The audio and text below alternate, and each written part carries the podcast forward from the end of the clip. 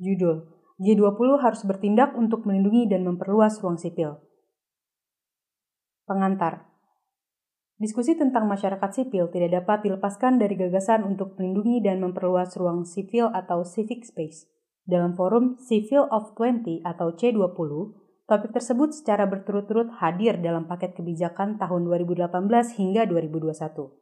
Kehadiran terus-menerus topik ruang sipil selama empat tahun terakhir ini memberi pesan bahwa perlindungan ruang sipil sama pentingnya dengan fokus kerja sama pembangunan lainnya dalam Forum Government of 20 atau G20.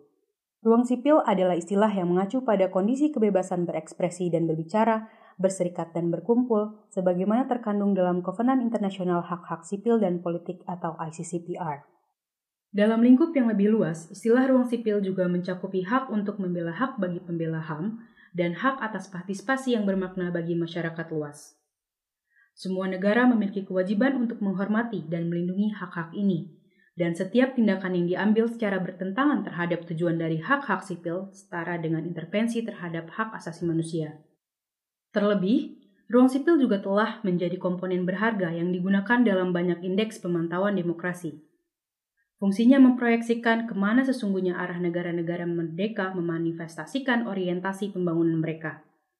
Namun demikian, sejumlah laporan menunjukkan bahwa selama awal masa pandemi hingga hari ini, kondisi ruang sipil mengalami kemunduran besar dalam skala global. Economist Intelligence Unit tahun 2022 melaporkan sebanyak 46% populasi global tinggal di negara-negara yang demokrasinya bermasalah, sementara rata-rata skor demokrasi global mengalami penurunan dari 5,37 pada 2020 menjadi 5,28 pada 2021. Sebagai pembanding, Civicus tahun 2021 mencatat bahwa dari 196 negara yang dilakukan pemantauan, hanya 3,1 persen dari populasi global yang tinggal di ruang sipil terbuka. Sementara itu, 44,7 persen tinggal dalam ruang sipil yang tertindas, 25,4 persen tertutup, 8,3 persen menyempit, dan 18,4 persen berada dalam negara-negara dengan ruang sipil yang terhalang. Di antara negara-negara anggota G20 saja, hanya Kanada dan Jerman yang terkategorikan memiliki ruang sipil terbuka berdasarkan hasil pemantauan terbaru Civicus. Tujuh negara anggota lainnya seperti Argentina, Australia, Prancis, Italia, Jepang, Korea Selatan, dan Inggris menyempit. Sedangkan empat lainnya berada di ruang sipil yang terhalang, yaitu Brazil, Indonesia, Afrika Selatan, dan Amerika Serikat. Tiga negara terepresi ruang sipilnya, India, Meksiko, dan Turki, dan dua negara sisanya berada dalam kondisi ruang sipil yang sepenuhnya tertutup, yaitu Tiongkok dan Arab Saudi. Lebih lanjut, penyempitan ruang sipil atau Shrinking Civic Space atau SCS adalah istilah yang digunakan untuk menggambarkan situasi penurunan kualitas hak-hak fundamental sebelumnya yang diperlukan guna memungkinkan kendali warga atas negara. Tren SCS meliputi disahkannya kebijakan pembatasan terhadap kebebasan berekspresi, berbicara, berserikat dan berkumpul, berpartisipasi, serta diambilnya langkah-langkah ilegal terhadap aktivitas masyarakat sipil, jurnalis, cendekiawan, karyawan, dan pembela HAM. Apa yang tampak serupa di beberapa negara adalah kecenderungan untuk mengabaikan partisipasi bermakna, baik dalam pembuatan kebijakan maupun proses implementasi kebijakan. Atas dasar itu, subkelompok kerja Civic Space C20 2022 mengangkat perhatian pada beberapa tantangan, peluang, serta rekomendasi berikut yang perlu dipertimbangkan oleh para pemimpin G20.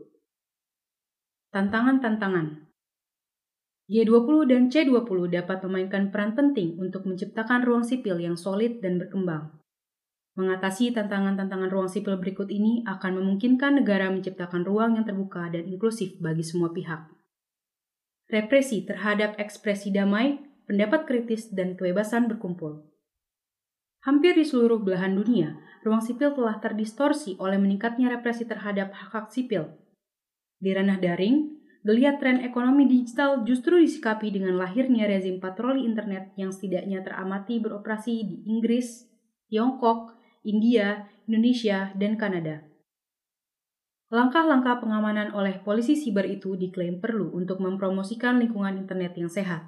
Namun, kehadiran polisi virtual nyatanya telah mereproduksi jenis penindasan baru terhadap kebebasan berekspresi dan berpendapat di ranah digital.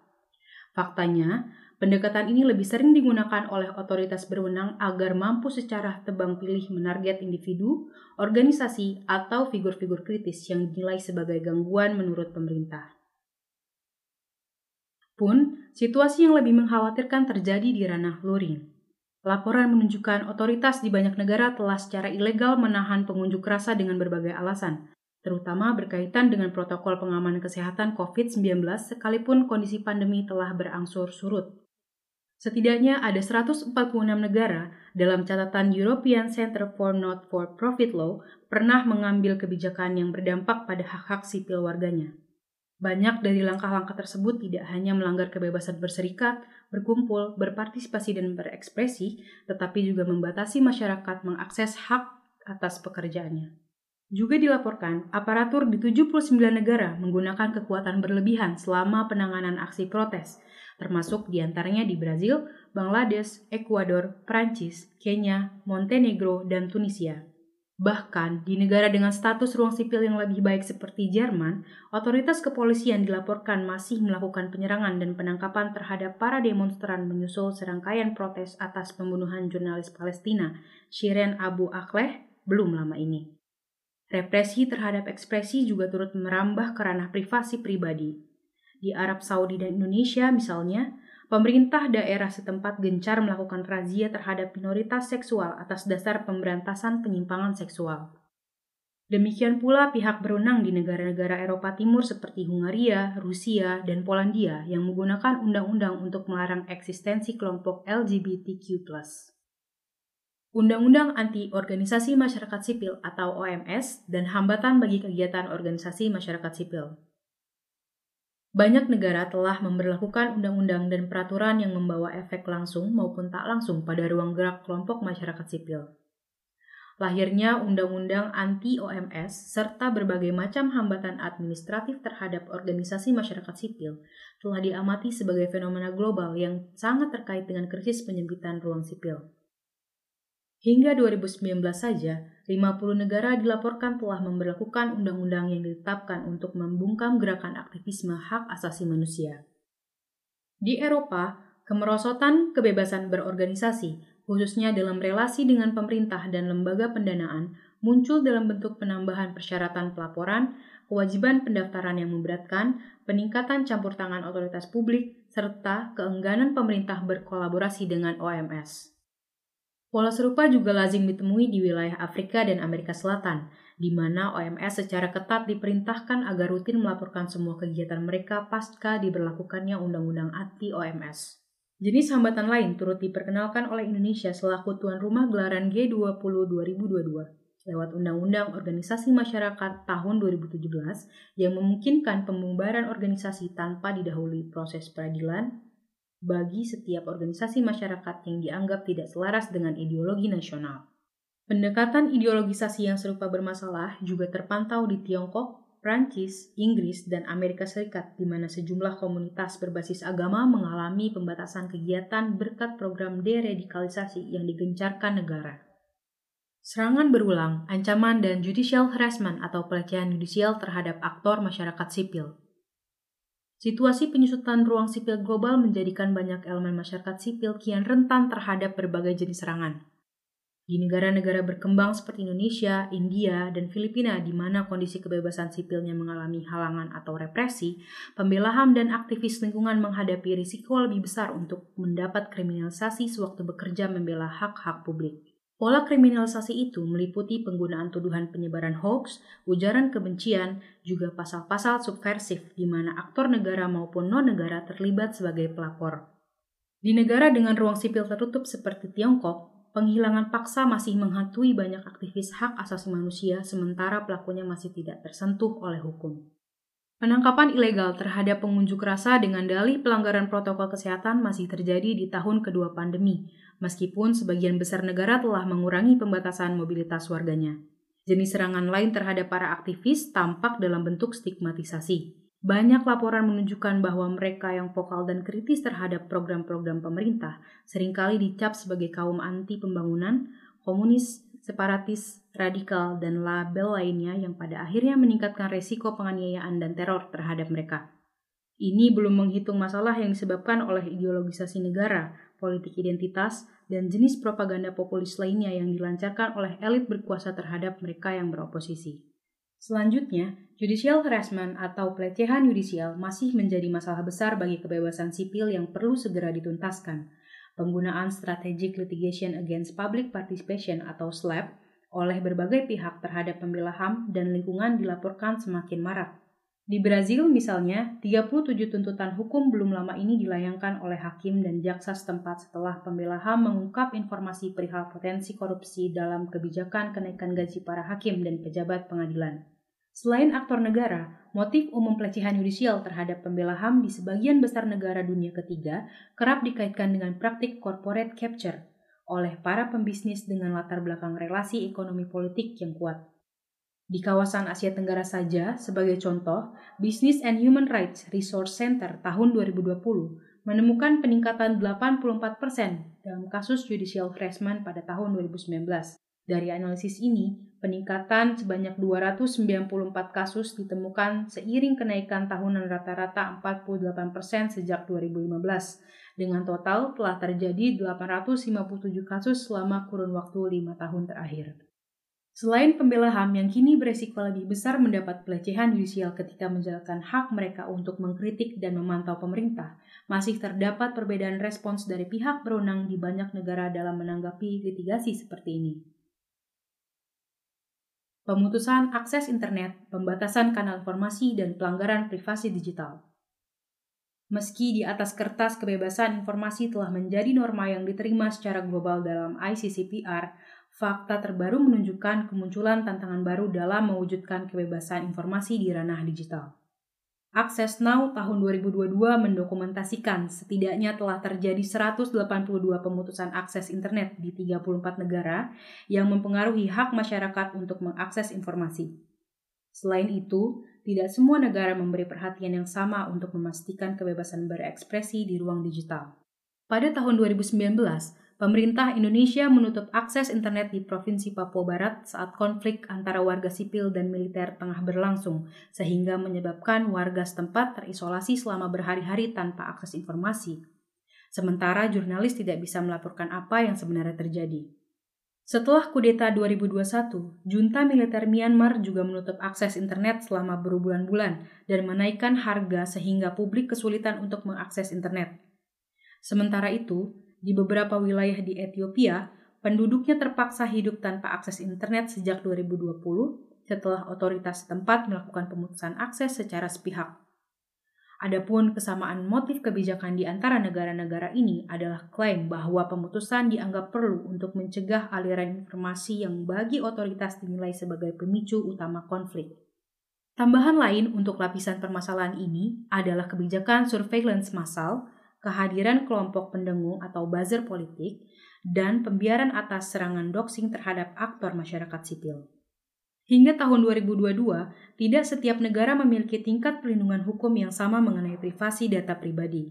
Standar perlakuan yang tidak setara itu mengakibatkan ketidakmampuan negara untuk menuntut pertanggungjawaban hukum, terutama ketika tuduhan mengarah pada aktor pro pemerintah sebagai pelakunya. Kelompok buzzer politik yang gemar menghasut oposisi pemerintah ini juga teridentifikasi sebagai salah satu penyebab meningkatnya polarisasi di masyarakat.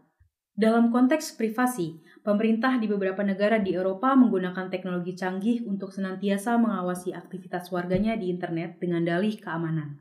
Namun, menurut putusan Mahkamah HAM Eropa, surveillance internet massal seperti itu melanggar hak asasi manusia, khususnya hak privasi. Di negara-negara berkembang seperti Indonesia, India, dan banyak lainnya, hak privasi masih sering dilanggar oleh maraknya serangan doxing dari akun media sosial anonim yang bertendensi memihak figur berkuasa. Serangan semacam itu sering dialami oleh tokoh dan kelompok yang bersikap kritis terhadap elit politik, terutama pembela HAM dan mereka yang aktif mengadvokasi hak-hak kelompok rentan. Ancaman dan serangan ini termasuk, namun tidak terbatas pada kampanye permusuhan terhadap individu dan kelompok, atau penggiringan opini negatif publik terhadap mereka yang menentang status quo. Model partisipasi warga negara yang tokenistik Negara-negara G20 mengalami penurunan kualitas pada aspek partisipasi bermakna dalam berbagai tingkatan. Secara teoritis, model ideal untuk partisipasi publik adalah kendali warga negara di mana masyarakat dapat berfungsi penuh dan secara langsung guna menentukan keputusan kebijakan. Namun, ruang bagi praktik partisipasi yang dibuka untuk aktor masyarakat sipil saat ini hanya berhenti pada tingkat tokenistik. Kecenderungan pemerintah mengabaikan partisipasi yang bermakna telah menempatkan laju demokrasi ke dalam gigi mundur, dan apa yang telah dialami di Indonesia layak untuk disoroti sebagai contohnya. Pada tahun 2020, pemerintah Indonesia tergesa-gesa mengesahkan rancangan Undang-Undang Cipta Kerja yang kontroversial menjadi undang-undang, dengan berisikan perubahan atas 79 undang-undang tanpa melalui konsultasi publik, meski menerima protes besar dari rakyat luas. Pola serupa juga teramati ketika pemerintah mengamandemen Undang-Undang Anti Korupsi pada 2019 yang mengakibatkan kerusuhan berhari-hari karena muatannya yang melemahkan gerakan pemberantasan korupsi di Indonesia. Pengabaian partisipasi publik seperti ini tidak hanya mengabaikan pentingnya prinsip tata kelola pemerintahan yang baik, tetapi juga menempatkan seluruh domain proses pembuatan kebijakan jadi sepenuhnya eksklusif milik elit politik. Pada aspek ini, PBB telah memperkenalkan konsep meaningful participation atau partisipasi bermakna dalam banyak komentar umumnya, di mana individu sepenuhnya berhak untuk berpartisipasi dalam pengambilan keputusan yang akan secara langsung atau tidak langsung berdampak pada mereka. Partisipasi tersebut harus dibuka pada setiap tingkat pengambilan kebijakan, sejak tahap desain, implementasi, hingga pemantauan. Sebaliknya, Kecenderungan untuk terus-menerus mengingkari kebutuhan partisipasi sebagai elemen dasar demokrasi justru akan menurunkan kepercayaan publik terhadap institusi pemerintah. Ketidakpercayaan pada otoritas itu pada gilirannya akan menyebabkan kerusakan permanen pada modalitas dan kapasitas pembangunan suatu negara. Skenario yang lebih buruk dari kecenderungan ini adalah konflik vertikal antara akar rumput dan elit seperti terjadi di Indonesia, Thailand, Filipina, dan banyak negara lain. Kondisi ini diduga kuat didorong oleh motif perburuan rente, di mana barter atas kebebasan sipil dipandang wajar atas nama pertumbuhan ekonomi jangka pendek. Cara pandang seperti itu tentu saja adalah perspektif kuno yang menunjukkan pemahaman sempit bagaimana pembangunan seharusnya diupayakan, sebab pengorbanan kebebasan sipil sama artinya dengan membatasi gagasan pertumbuhan itu sendiri. Marginalisasi dan diskriminasi terhadap kelompok rentan. Kelompok rentan dengan segala risiko yang mereka hadapi adalah elemen masyarakat yang paling terdampak oleh penurunan kondisi ruang sipil akhir-akhir ini. Kelompok disabilitas menghadapi lebih banyak tantangan ketimbang elemen masyarakat sipil lainnya, mengingat kurangnya aksesibilitas memadai tetap menjadi masalah utama dalam mendorong pelibatan mereka. Itu sebabnya produk RUU sering kali disahkan begitu saja oleh negara tanpa sebelumnya mendengar dan mempertimbangkan hak-hak serta perspektif kelompok disabilitas. Masyarakat adat dari seluruh dunia juga kerap mendapat pembalasan sewaktu mengambil sikap untuk melindungi hak-hak mereka atas penggunaan tanah dan perairan. Persoalan yang menimpa masyarakat adat ini tidak terbatas terjadi di negara-negara global South saja. Kasus Dakota Pipeline di Amerika Serikat tahun 2016 jadi contoh jelas bagaimana pengejaran kepentingan ekonomi para elit mengakibatkan perampasan ruang hidup bagi komunitas adat di sana. Masalah serupa teramati di Australia di mana kematian orang-orang aborigin di dalam tahanan berulang kali diberitakan dan belum ada tindakan korektif yang diambil. Selain itu, pengungsi juga sangat terdampak oleh parahnya penyusutan ruang sipil invasi Rusia di Ukraina, krisis berkepanjangan di Suriah, situasi yang memburuk di Afghanistan, dan junta militer di Myanmar telah menghasilkan gelombang migrasi besar yang meningkatkan krisis kemanusiaan global. Setelah perang dan teror, banyak pengungsi terpaksa hidup tanpa identitas dan mengalami penelantaran di negara-negara transit sehingga tidak mampu mengakses kebutuhan dasar. Ini juga belum mencakup populasi dengan kerentanan ganda seperti pengungsi perempuan, minoritas seksual atau gender, anak-anak, serta orang lanjut usia yang juga mengalami diskriminasi parah di seluruh dunia. Peluang-peluang Terlepas dari berbagai tantangan yang berkembang, sub kelompok kerja Civic Space C20 menemukan beberapa peluang yang mengindikasikan bahwa perluasan ruang sipil sangat mungkin dicapai. Maksimalkan pemanfaatan teknologi digital untuk meningkatkan partisipasi warga negara. Meskipun kecanggihan teknologi digital dapat memungkinkan lebih banyak partisipasi sipil selama proses musyawarah kebijakan, belum ada peningkatan signifikan dalam aspek tata kelola yang teramati. Fenomena SCS memberi sinyal darurat bagi para pembuat kebijakan untuk segera mendesentralisasikan pengambilan keputusannya dan benar-benar mendengarkan suara rakyat. Desentralisasi dapat berwujud banyak cara. Sedikit di antaranya adalah melakukan kemitraan dengan organisasi masyarakat sipil, menjalankan konsultasi yang bermakna, membuka ruang bagi referendum, atau membuat prosedur bagi warga negara untuk mengusulkan rancangan hukum tandingan melalui petisi. Penggunaan platform digital seperti yang sudah dipraktikkan oleh negara dengan pengalaman demokrasi yang lebih matang adalah pilihan yang layak dipertimbangkan untuk mengatasi masalah minimnya partisipasi publik. Proses pengambilan kebijakan secara bermakna harus menjamin tidak hanya masukan dari aktor masyarakat sipil didengar atau dipertimbangkan dengan baik, tetapi juga memastikan aksesibilitas yang setara bagi penyandang disabilitas dan kelompok rentan lainnya untuk ikut serta. Apabila digunakan dengan benar, teknologi digital dapat memberi hampir semua orang kesempatan untuk berpartisipasi aktif dalam proses pengambilan keputusan dengan tetap memperhatikan kesenjangan digital antara mereka yang memiliki akses terbatas ke teknologi dan mereka yang tidak. Lebih penting lagi, ide untuk memaksimalkan penggunaan platform digital harus diimplementasikan sesuai dengan prinsip non-diskriminasi. Manfaatkan instrumen soft law untuk meningkatkan kepatuhan perusahaan terhadap standar bisnis dan HAM. Salah satu sebab menyusutnya ruang masyarakat sipil adalah dengan situasi corporate capture. Para pemimpin G20 harus menjemput peluang dengan mendorong entitas bisnis agar lebih patuh pada standar internasional hak asasi manusia. Instrumen seperti Panduan PBB tentang Bisnis dan HAM atau UNGP dapat menjadi opsi yang berguna dalam mendorong bisnis untuk meningkatkan standar etika bisnisnya. Berbeda dengan model tanggung jawab sosial filantropi yang kerap terasosiasikan dengan teknik greenwashing, UNGP mendorong kesadaran etis entitas bisnis untuk secara berkala menilai kepatuhan mereka melalui uji tuntas HAM di seluruh lini rantai pasok dan operasi mereka sebagai awal untuk memberikan pemulihan bagi mereka yang menanggung akibat dari pelanggaran hak asasi manusia. Sektor bisnis sebetulnya dapat memainkan peran lebih dalam mendukung pencapaian tujuan agenda pembangunan yang berkelanjutan. Bagi sektor bisnis, perluasan ruang sipil memberikan lingkungan pendukung untuk memaksimalkan potensi pertumbuhan dan terlibat lebih aktif dalam program lingkungan, sosial, dan tata kelola perusahaan atau ESG untuk jangka panjang. Hal ini akan memberikan keuntungan baik secara sosial maupun ekonomi. Misalnya meningkatkan produktivitas, memberikan citra reputasi yang lebih positif, serta menurunkan kemungkinan pemogokan atau boykot dan mencegah perselisihan yang membuang-buang waktu serta ongkos litigasi yang mahal. Perlu diingat bahwa pelaku bisnis yang beretika serta bertanggung jawab secara sosial tidak akan mendukung ide berinvestasi di negara-negara dengan ruang sipil yang terkungkung. Mengapa? karena investasi ini lebih beresiko, sehingga memiliki konsekuensi akan keberlanjutan bisnis mereka dalam hitung-hitungan analis biaya dan manfaat. Bagi masyarakat sipil, pendekatan ini bermanfaat untuk menuntut akuntabilitas dan akses ke lebih banyak informasi perusahaan, serta mencari solusi terbaik untuk risiko yang terjadi akibat aktivitas bisnis.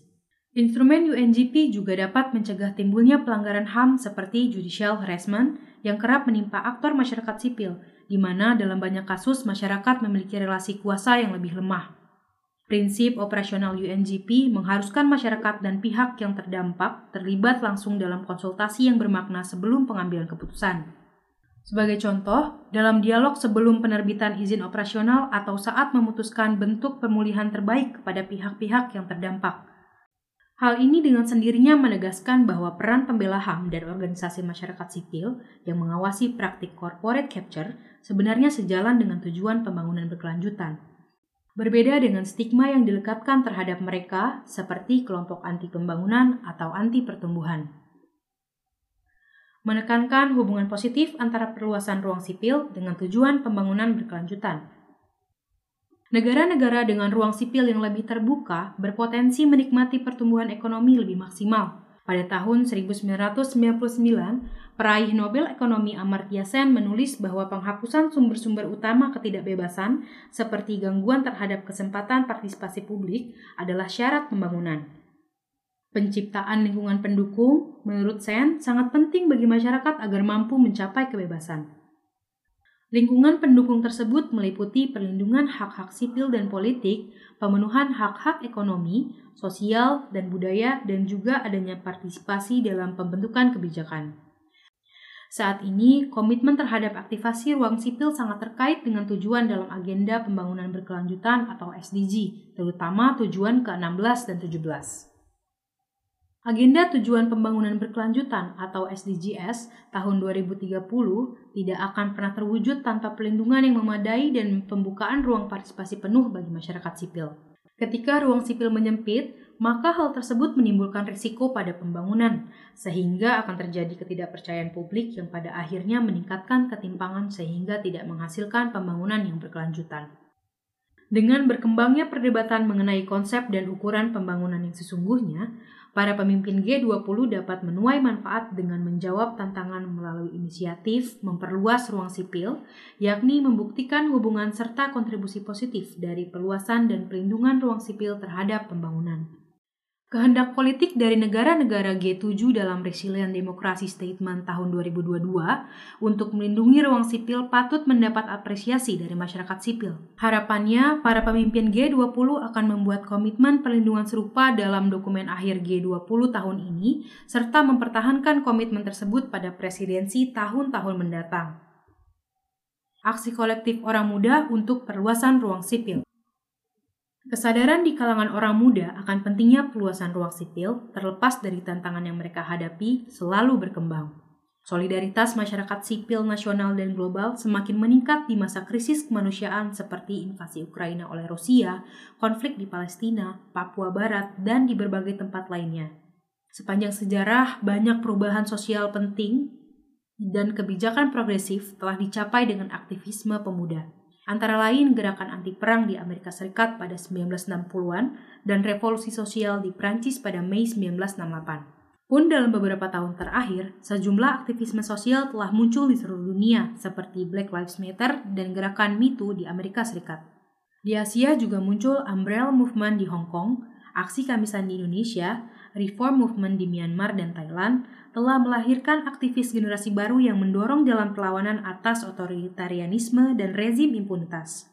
Aktivis perubahan iklim, Greta Thunberg, jadi contoh terbaik bagaimana orang muda dapat memantik lahirnya gerakan global yang mendesak para pemimpin dunia mengambil tindakan konkret terhadap krisis iklim. Fenomena ini mengisyaratkan bahwa orang muda harus dianggap sebagai aset terbesar yang dapat dimiliki suatu negara. Aset tersebut perlu dilihat sebagai modal sosial yang butuh difasilitasi guna memperluas ruang sipil. Pernyataan bersama oleh organisasi masyarakat sipil dalam Forum Demokrasi C20 Jepang 2019 berhasil menciptakan deklarasi Tokyo yang menuntut perlindungan dan perluasan ruang sipil agar sejalan dengan agenda berkelanjutan PBB tahun 2030. Pernyataan tersebut menunjukkan bahwa para pemimpin dunia harus menyediakan ruang terbuka kepada generasi selanjutnya, karena kaum muda sekarang akan menggantikan para pemimpin tersebut serta mengambil berbagai keputusan yang berdampak bagi dunia. Memulai diskusi tentang instrumen internasional terbaik untuk mempromosikan perluasan ruang di forum multilateral. Sejauh ini sudah terdapat beberapa instrumen internasional mengenai pelindungan ruang sipil dan pembela HAM. Namun belum ada instrumen hukum internasional yang mampu secara hukum dapat memaksa negara untuk patuh. Sebagai contoh, Deklarasi PBB tentang pembela HAM atau Deklarasi Marrakesh tentang ruang sipil. Kedua deklarasi tersebut adalah jenis produk yang tidak mengikat secara hukum karena inisiatif pembentukannya tidak datang dari pemerintah. Bahkan di wilayah dengan status ruang sipil yang lebih maju seperti Uni Eropa, perlindungan pembela HAM hanya diatur dalam instrumen pedoman. Situasi ini pada gilirannya menimbulkan masalah tentang keberlakuan di beberapa negara dengan sistem hukum yang berbeda. Para pemimpin G20 sepatutnya mengambil inisiatif baru dalam menyikapi penyempitan ruang sipil global. Inisiatif ini penting agar banyak pihak bisa memulai diskusi pencarian model instrumen terbaik guna mendukung pemantauan dan pelindungan ruang sipil serta mendukung akuntabilitas untuk kasus pelanggaran ruang sipil tingkat global. Instrumen internasional yang dimaksud harus mengintegrasikan perluasan ruang sipil sebagai tujuan utama dalam agenda pembangunan berkelanjutan 2030. Instrumen tersebut harus mampu mewajibkan negara-negara menciptakan kerangka hukum, Materi kerangka hukum tersebut antara lain menjamin hak warga negara atas partisipasi yang berarti di setiap tingkatan, kemudian melarang segala jenis tindakan pembalasan terhadap aktor masyarakat sipil yang sedang menggunakan hak sipil mereka untuk membela HAM, Materi kerangka hukum tersebut antara lain menjamin hak warga negara atas partisipasi yang berarti di setiap tingkatan, kemudian melarang segala jenis tindakan pembalasan terhadap aktor masyarakat sipil yang sedang menggunakan hak sipil mereka untuk membela HAM. Instrumen ini juga perlu memperkenalkan mekanisme dan indikator pemantauan ruang sipil yang dapat dipakai masing-masing negara untuk memperluas kebebasan sipil. Perjanjian Eskazu di Amerika Selatan adalah inisiatif tingkat regional yang bisa menjadi contoh. Terdapat 24 negara menandatangani perjanjian ini setuju untuk mendorong reformasi dalam akses publik terhadap informasi, partisipasi, dan keadilan dalam sektor lingkungan hidup. Selain itu, berbeda dengan karakteristik instrumen soft law yang tanpa sanksi, tekanan politik dari komunitas internasional untuk menandatangani dan mematuhi instrumen internasional baru ini dapat menguatkan daya tawar dalam mendesak kurangnya kemauan politik untuk melindungi ruang sipil.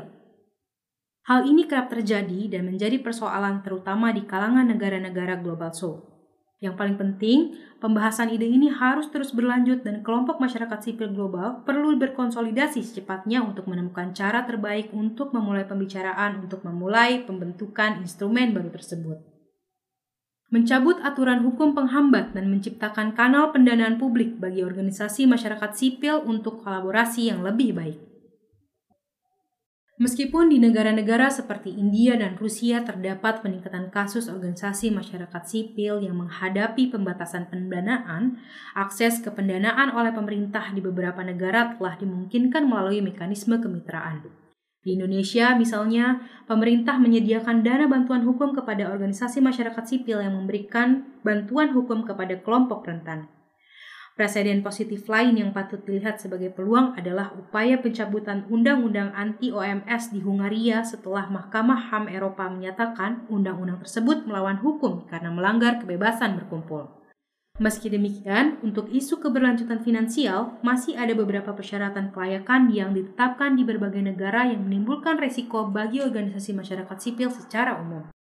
Keterbatasan pilihan akses pendanaan bagi organisasi masyarakat sipil menimbulkan pertanyaan tentang kehendak politik pemerintah terhadap perluasan ruang sipil. Belum lagi, di beberapa negara yang ruang sipilnya tertutup, pemerintahnya kurang memiliki pemahaman tentang cara kerja organisasi masyarakat sipil.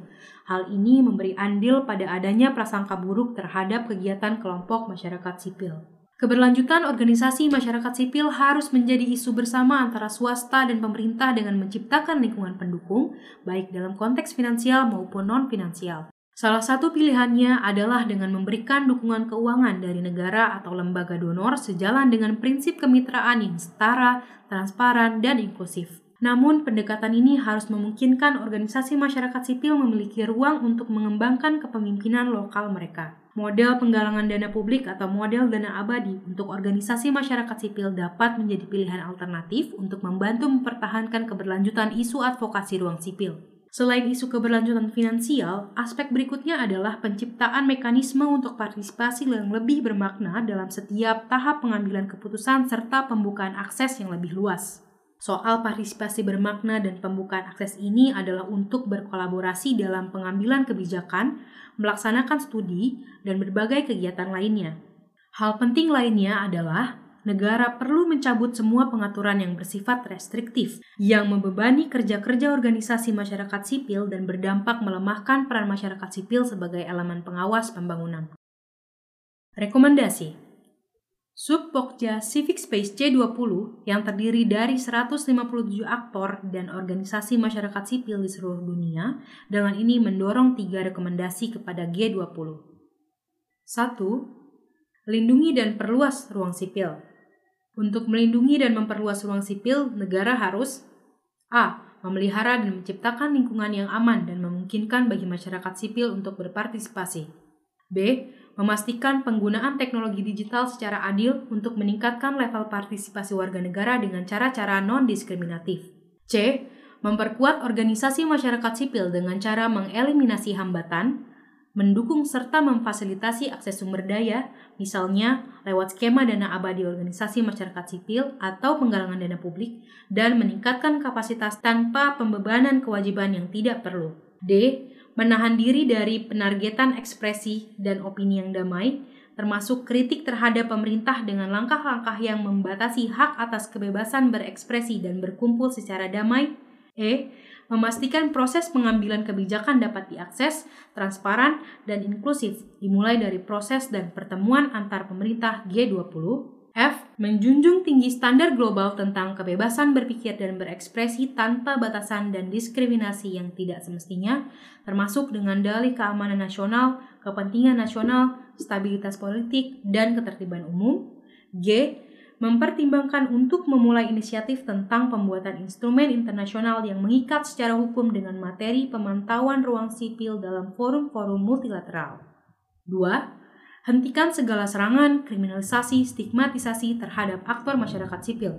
Untuk mengakhiri serangan dalam bentuk apa pun terhadap aktor masyarakat sipil, masyarakat sipil menuntut agar a untuk mengakhiri serangan dalam bentuk apa pun terhadap aktor masyarakat sipil, masyarakat sipil menuntut negara agar A. Melindungi aktor masyarakat sipil dari kekerasan, pelecehan judisial, stigmatisasi, dan jenis serangan lainnya dari aktor negara maupun non-negara. B. Mengesahkan undang-undang yang menjamin perlindungan hukum bagi pembela hak asasi manusia dari ancaman, serangan, atau kekerasan dalam bentuk apa pun, dan mencabut undang-undang atau kebijakan yang memungkinkan terjadinya kriminalisasi ruang sipil.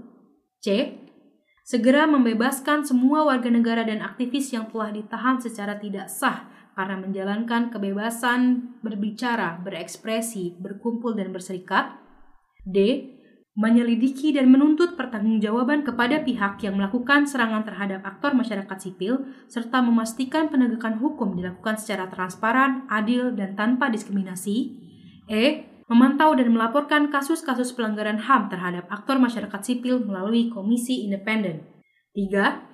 Bangun dan perkuat kemitraan dengan aktor masyarakat sipil dalam pengembangan kebijakan dan pengambilan keputusan. Untuk menciptakan partisipasi yang bermakna dan berkelanjutan dalam pembangunan, negara harus A. Membangun dan mempertahankan kemitraan dengan aktor masyarakat sipil, serta membangun partisipasi penuh dalam pengembangan kebijakan publik. B. Memastikan keterlibatan yang bermakna dengan organisasi masyarakat sipil dalam proses pengambilan keputusan nasional atau global yang bisa dimulai dari tingkat G20. C menyediakan akses ke lebih banyak sumber daya untuk organisasi masyarakat sipil dan memudahkan aktivitas organisasi masyarakat dengan mencabut undang-undang anti-OMS yang memberatkan. D. Mengambil langkah agar sektor bisnis lebih mematuhi standar hak asasi manusia dan mendorong penggunaan uji tuntas hak asasi manusia sebagai alat pemantauan. Jakarta, 22 Juli 2020